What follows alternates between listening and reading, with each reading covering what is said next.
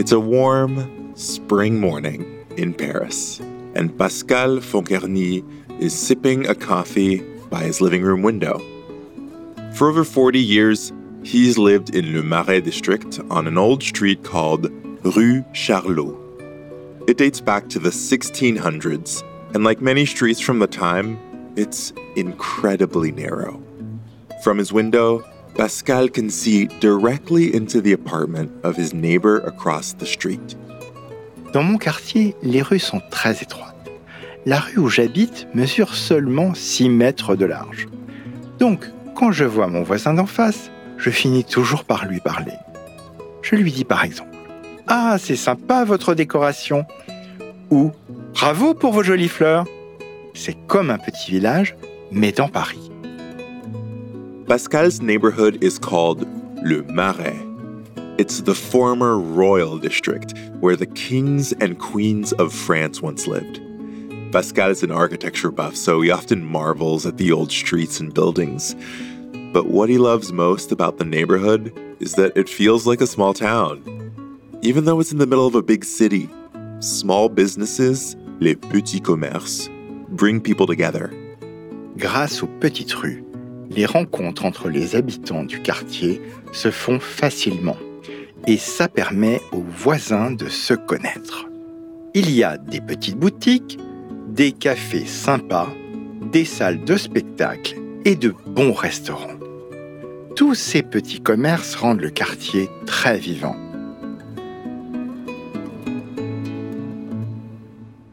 Pascal loves his neighborhood so much that in 2000 he founded parismarais.com, a website, travel guide, and neighborhood map intended to be the definitive guide of where to eat, where to shop, and what to see in Le Marais. Today, we'll follow Pascal to some of his favorite spots in the neighborhood to learn about its unique history and the different communities who live there. J'aime le Marais depuis des années et je ne pourrais pas m'imaginer vivre ailleurs. Je veux partager mon amour pour ce quartier avec le monde entier. Bienvenue and welcome to the Duolingo French podcast. I'm Gofen Putuwele. We've heard from you, our listeners, about how you love to travel and discover new places. So, we're dedicating a whole season to exploring one of the most charming and historic cities in the world, Paris. This season, we'll follow locals into some of the city's most vibrant neighborhoods. We'll get to explore the iconic landmarks, tastes, and sounds that make up the city of Paris. Pascal will be using intermediate French. I'll be chiming in for context in English. If you miss something, you can always skip back and listen again. We also offer full transcripts at podcast.duolingo.com. And for this special season, you'll be able to find images of each tour on our site. Now, onto the episode. The name Marais comes from the French word for marsh because of the wet, soggy ground the neighborhood was built on. As a result, they couldn't build metro stations underneath because the ground was too unstable, instable. To Pascal, this separates Le Marais from the newer neighborhoods that surround it. Le sol sous le quartier du Marais est instable. Alors, il n'est pas traversé par les lignes du métro parisien. Les stations de métro entourent le Marais, mais ne sont pas à l'intérieur. Donc, le quartier est un peu une enclave, séparée du reste de la ville. To Pascal, Le Marais has always felt like a bit of an enclave. And at the heart of the neighborhood is a beautiful square, La Place des Vosges. It's our first stop today, and one of Pascal's favorite squares in all of Paris, with a classic garden and rows of trees, des rangées d'arbres. La place des Vosges est l'une des plus vieilles places de Paris. Les bâtiments tout autour forment une place carrée parfaite. Et au milieu, il y a un petit parc, le Square Louis XIII. C'est un jardin typiquement français, avec deux rangées d'arbres et quatre fontaines. Au centre de ce parc, il y a la statue du roi Louis XIII. When Pascal first moved to Le Marais in 1981, he was in awe of La Place des Vosges. There's a painting of the square on display at one of Pascal's favorite museums, le Musée Carnavalet. But walking through the real thing was like stepping back in time. Quand j'étais plus jeune, j'étais fasciné par les peintures du Paris historique que j'avais vues au musée d'histoire de Paris, le musée Carnavalet. En me promenant place des Vosges, je voyais les immeubles exactement comme ils étaient au XVIIe siècle. C'était comme entrer dans un livre d'histoire. The square was commissioned in the early 1600s by French King Henri IV. It was the site of royal tournaments, parades, and celebrations. L'architecture de la place n'a pas changé depuis 1612. C'est un des plus beaux exemples de l'architecture de l'époque. La place est entourée de 28 immeubles de style identique. On les reconnaît très facilement, avec leurs grands toits gris et leurs façades rouges et blanches en briques et en pierre de taille. Deux immeubles sont plus hauts que les autres. Le pavillon du roi au sud et le pavillon de la reine au nord. The 28 buildings are all made of red brick with rows of pierre de taille, blocks of limestone that today are a signature feature of Parisian architecture. The buildings are all linked by sidewalks protected by tall stone arches. Au XVIIe siècle, ces trottoirs couverts permettaient aux habitants de sortir des immeubles et de se promener autour de la place en se protégeant de la pluie, du soleil ou pire, pour se protéger des déchets jetés par les fenêtres des immeubles. The covered sidewalks around the square are home to art galleries, antique stores, a museum dedicated to the life of writer Victor Hugo, and several cafes. For a morning treat, Pascal recommends grabbing a pastry at Café Mulot in the south of the square, then heading to a small door tucked away under an arcade in the southwest corner. De l'extérieur, on ne voit qu'une petite porte assez discrète. Mais quand on pousse la porte, tout à coup, on se retrouve dans un magnifique jardin typiquement français, avec au fond l'hôtel de Sully, un hôtel particulier du XVIIe siècle. Hôtels particuliers are elegant private residences that were once the home of Parisian nobility, and there are many scattered around Le Marais. Today, many have been converted into chic office buildings or museums. To Pascal, the lovely public garden of l'Hôtel de Sully is one of the neighborhood's hidden gems. Ce jardin n'est pas très connu des touristes. Mais moi, je pense que c'est l'une des plus jolies visites que l'on puisse faire dans le Marais. La Place des Vosges and its surrounding gardens are a wonderful place to spend a relaxing morning. And if you linger until lunchtime, you can head to one of Pascal's favorite restaurants in the neighborhood. It's called La Place Royale, after the square's original name. Whenever he goes there, Pascal has a running joke with Charlie, the head waiter. Je lui demande toujours une table en première classe avec vue sur la mer. C'est une façon amusante de demander une table avec vue sur la place. Quel meilleur endroit pour apprécier un excellent repas qu'une table avec vue sur la plus belle place de Paris? When Pascal first arrived in Le Marais, the neighborhood was not the chic, trendy place it is today. Nowadays, hip restaurants and luxury shops line the main commercial streets. But in the 1970s, many of the old buildings were dilapidated, délabrés, or occupied by squatters, des squatteurs. Rent in the neighborhood was very affordable.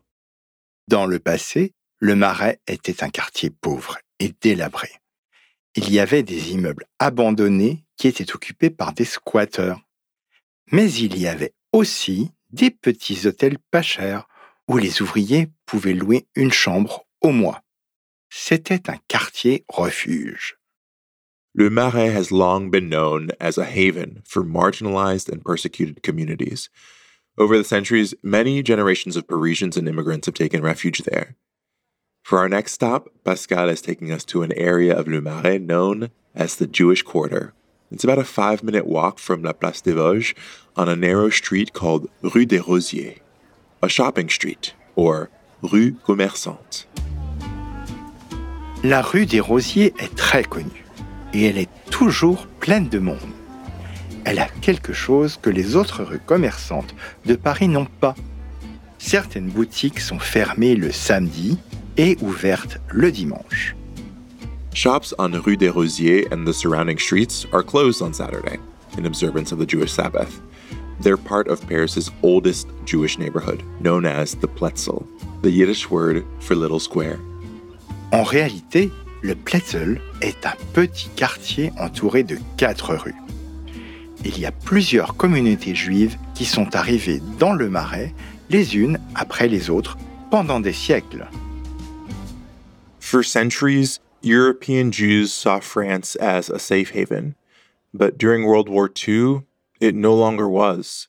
Thousands of Jewish families were deported after a surprise raid known as La Rafle du Veldiv. Every year in July, residents gather in Le Marais to remember that painful time. Chaque année, le 16 juillet, les habitants du quartier se réunissent dans le square du Temple pour honorer la mémoire des Juifs du Marais, ceux qui ont été arrêtés et déportés pendant la rafle du Veldiv. C'est une période terrible de l'histoire du quartier.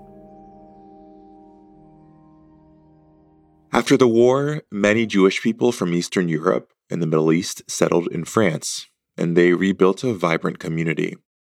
By the time Pascal made his home in Le Marais in the early 80s, La Rue des Rosiers buzzed with Jewish people shopping for books in tiny bookstores and traditional delicacies in Jewish bakeries and kosher butchers. Des boucheries cachères. Dans les années 80, le Marais était vraiment un quartier juif, avec une communauté très active et très présente. Il y avait des boulangeries et des boucheries cachères, plusieurs synagogues et des librairies juives. En 1998, le musée d'art et d'histoire du judaïsme a ouvert ses portes dans le quartier. C'est le plus grand musée français sur l'art et l'histoire des peuples juifs. But the Jewish quarter has changed dramatically since then. Now, only a handful of kosher shops remain in the Pletzel. Depuis 40 ans, les commerces ont beaucoup changé dans la rue des Rosiers. Il reste quelques pâtisseries juives traditionnelles, mais le reste, ce sont surtout des boutiques de vêtements et des restaurants de falafel. Rising rents and gentrification have gradually pushed out many traditional Jewish businesses. Still, today Pascal notices a strong resilience and a sense of Jewish pride in the businesses that remain. Jewish bakeries paint their storefronts in bright colors. One proudly displays a large gold menorah in the shop window. And the most popular falafel joints, like Las du Falafel, often have lines around the block. Il y a toujours beaucoup de monde qui vient manger des falafels. Mais il y a aussi une librairie juive et plusieurs petites synagogues secrètes. On sent que l'histoire juive reste présente dans ces rues. New Jewish owned businesses are also popping up, like Alfi, a hip new deli inspired by Tel Aviv street food. It's rapidly gaining a loyal following. Même si la rue des Rosiers a beaucoup changé, des endroits comme Alfi montrent qu'il y a une nouvelle génération de commerçants juifs qui continuent la tradition. Next, we'll follow Pascal a few blocks east to another distinctive and historic part of Le Marais, its LGBTQ community. The area is known as Le Quartier Gay de Paris, the gay quarter. It spans a few large streets clustered around a tiny elbow shaped one, la rue Sainte-Croix de la Bretonnerie. Quand on arrive dans cette partie du Marais en juin, le mois de la Pride, on voit des drapeaux LGBT partout, devant les boutiques, sur les trottoirs et aux fenêtres. C'est une ambiance très festive. In the 70s and 80s, real estate costs in Le Marais were still low, attracting artists, creative types, and fringe communities, des marginaux. Le premier bar gay du Marais a ouvert ses portes en 1978. Il s'appelait Le Village. Les artistes, les gens du spectacle, les gays et tous les marginaux sont venus vivre dans les petits logements du quartier qui étaient encore bon marché. With the new residents arrived Paris's first LGBTQ bookstore, Les Mots à la Bouche, a cultural landmark. Gay performers and comedians, des humoristes, began performing on stage at local cafes and attracting crowds. That's where Pascal first discovered Le Marais nightlife, la vie nocturne. J'ai découvert la vie nocturne du Marais grâce au café-théâtre. C'était le lieu où l'on pouvait assister à des créations théâtrales ou musicales alternatives. De jeunes musiciens y donnaient des spectacles et des humoristes venaient tester leurs blagues en public. La plupart des cafés-théâtres étaient minuscules, une petite scène de 3 mètres de large avec quelques tables et des chaises tout autour. C'est là que j'ai découvert Sylvie Joly, la première femme humoriste de France Pascal loves these intimate dinner shows. The closeness between performers and audience, the energy, the laughs. But what he loves the most is that people don't take themselves too seriously. The evenings have a light-hearted, tongue-in-cheek feel. C'est tellement français. Pour moi, la différence entre la scène gay parisienne et celle des autres grandes villes du monde, c'est cette ambiance décontractée et un peu village qui existe encore. One of these cafés théâtres is where Pascal first met a fixture of Paris's gay nightlife, a comedian and singer known as Vartok, who does hilarious song parodies. Another entertainer Pascal loves is called DJ Hervé. He organizes parties called Les Folivores, featuring French hits from the 70s.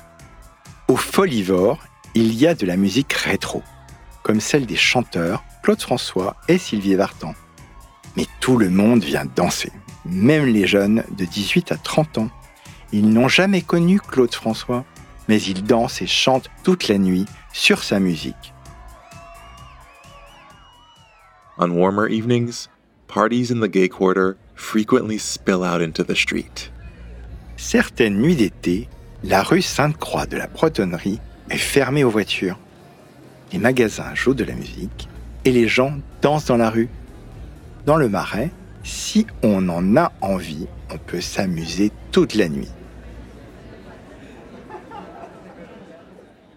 After a long night out, Pascal might take an early walk to the north of Le Marais, where we'll find our final stop a French market that encapsulates the neighborhood's multicultural community spirit. On a street called Rue de Bretagne is the oldest food market in Paris. A green, wrought iron gate opens onto a maze of stalls, restaurants, and cafes that fills an entire block. It's called Le Marché des Enfants Rouges because there used to be a children's orphanage nearby, un orphelinat. Le marché des enfants rouges a été créé en 1610. On lui a donné ce nom parce que dans le passé, il y avait un orphelinat dont les enfants portaient tous des vêtements rouges pour les retrouver facilement dans la foule. J'aime beaucoup ce marché parce qu'on y trouve le monde entier. At Le Marché des Enfants Rouges, you can buy fresh produce and grab a bite to eat. The options are endless. The market has everything from Moroccan couscous to brick oven pizza to fresh raw oysters. But today, Pascal heads past the seasonal fruit and vegetables and into a small nonprofit cafe, un café associatif, in the far corner of the market, le Troisième Café. J'aime beaucoup le troisième café. Ce petit café associatif propose des repas aux personnes qui ont peu d'argent. On peut manger un menu à trois plats pour 12 euros seulement. Quand j'y vais avec mes amis, on peut acheter des cafés ou des plats qu'on appelle suspendus.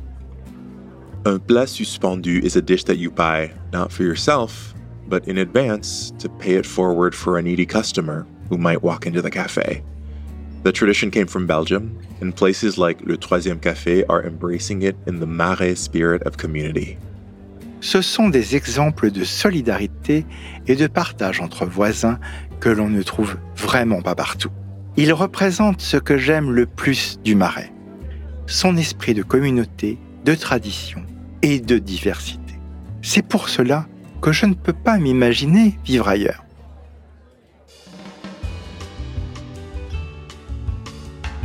Pascal Foncarny is a travel writer based in Le Marais and a founder of ParisMarais.com.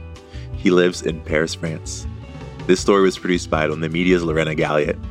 We'd love to know what you thought of this episode. You can write us an email at podcast at duolingo.com and call and leave us a voicemail or audio message on WhatsApp at plus one 703 953 9369. Don't forget to say your name and where you're from. Here's a message we recently got from Allie in Pennsylvania. My name is Ali Syme, and I was actually just listening to the French podcast. The episode that I was listening to was the one about summer vacation, and I'm leaving on summer vacation in about three days, and we're going to be gone for a month. And I really love that one for getting excited about going on vacation. Thank you, Ali. We hope you had a nice vacation and that this season will inspire more travel all around. If you like this story, please share it. You can find the audio and a transcript of each episode at podcast.duolingo.com. You can also follow us on Apple Podcasts or on your favorite listening app so you never miss an episode. With over 500 million users, Duolingo is the world's leading language learning platform and the most downloaded education app in the world. Duolingo believes in making education free, fun, and available to everyone. Download the app today or find out more at duolingo.com. The Duolingo French podcast is produced by Duolingo and Aronde Media.